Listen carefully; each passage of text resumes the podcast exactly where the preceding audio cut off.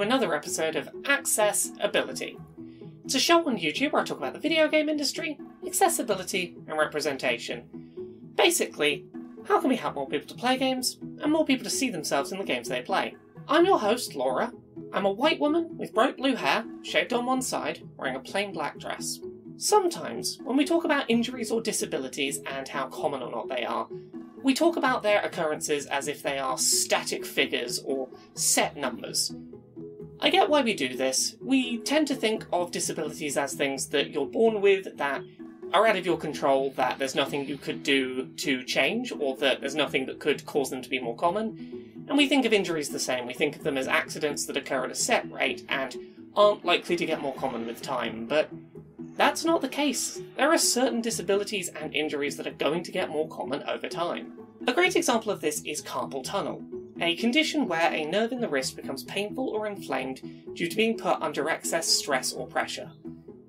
The reason why I say that this condition is becoming more common and will continue to become more common is that we've already seen it becoming more common. As more and more people work jobs that involve them working at a computer at a desk, it became more common as a condition, and I believe that with the rise of P C gaming as well as work from home, a lot more people are going to have to think about carpal tunnel going forward. Carpal tunnel as a condition is going to impact more people who play video games over time. It doesn't matter if you're not someone who plays P C games extensively.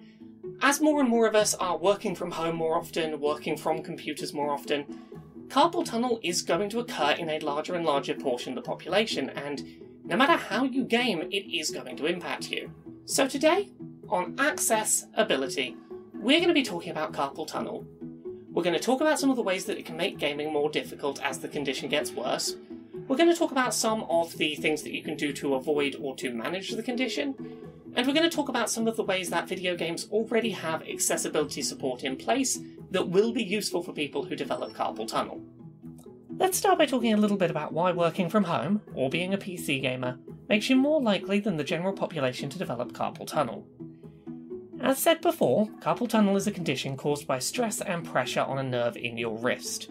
Put simply, your wrist's natural resting position should have your hand straight in line with your arm, and to bend your wrist away from that position for extended periods of time puts pressure on those nerves. It can cause a tingling sensation, numbness, dull pain, or moderate sharp pain on the back of your hand and wrist, as well as in your thumb, index finger, and middle finger. The condition can also cause weakness, specifically in the thumb.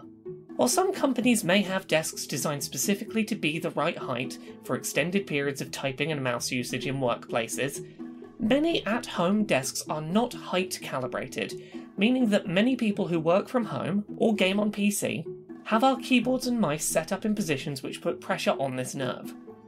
Additionally, depending on how you, as a gamer, grip your controller, this pressure may also be placed on the same nerve. Carpal tunnel is more common in people's right hands generally, because that's most people's dominant hand, and poor wrist support when using a mouse with your dominant hand is one of the more common causes of carpal tunnel development. So, how can you, as a gamer, help avoid developing carpal tunnel? Well, when using a P C, you should ideally set up your desk so that your wrists can be at an even flat angle when using your keyboard and mouse, as to avoid putting avoidable pressure on the responsible nerve. Additionally, sitting in a position where you can hold a controller without bending your wrists can help to avoid the issues onset over time. If you're going to elevate your wrist, you should do so with a soft support rather than one that's hard, to avoid compression of the nerve in the wrist. Additionally, whether you're a P C or console gamer, you should get into the habit of between or after lengthy sessions exercising your wrists, gently bending them back and forward, side to side, and gently rolling them around in a circle. Generally speaking, once a person has begun to develop carpal tunnel, there's very little that can be done to permanently reverse the damage. What you can do is make the above exercises a regular part of your routine, which can lessen some of the symptoms and reduce the chances of them worsening. But, to a certain degree, if you develop the condition, you are likely to have somewhat permanent issues, which could include permanent chronic pain and permanent thumb weakness in a worst-case scenario. So, what are games doing to support gamers with carpal tunnel? Nothing directly, but a lot of existing accessibility support designed for gamers with chronic pain and muscle weakness in the hands can be useful for gamers with carpal tunnel.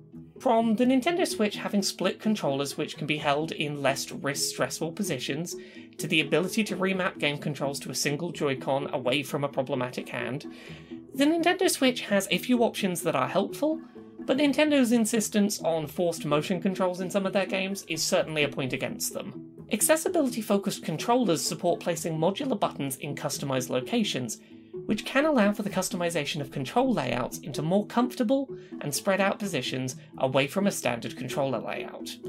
Games which support replacing button mashing QuickTime events or button holds with alternative inputs such as single presses avoid repetitive strain occurring and are easier to engage with if you suffer with pain or muscle weakness. Some research, though not conclusive or robust, has linked excessive vibration to exacerbation of carpal tunnel, and as such, the ability to turn rumble down or off might be important as an option for those worried about carpal tunnel worsening. Macros, which allow one button press to replace multiple button presses, act as a way of allowing players with pain and weakness in their hands to continue to engage with games that require specific combos that might otherwise be difficult or painful to complete.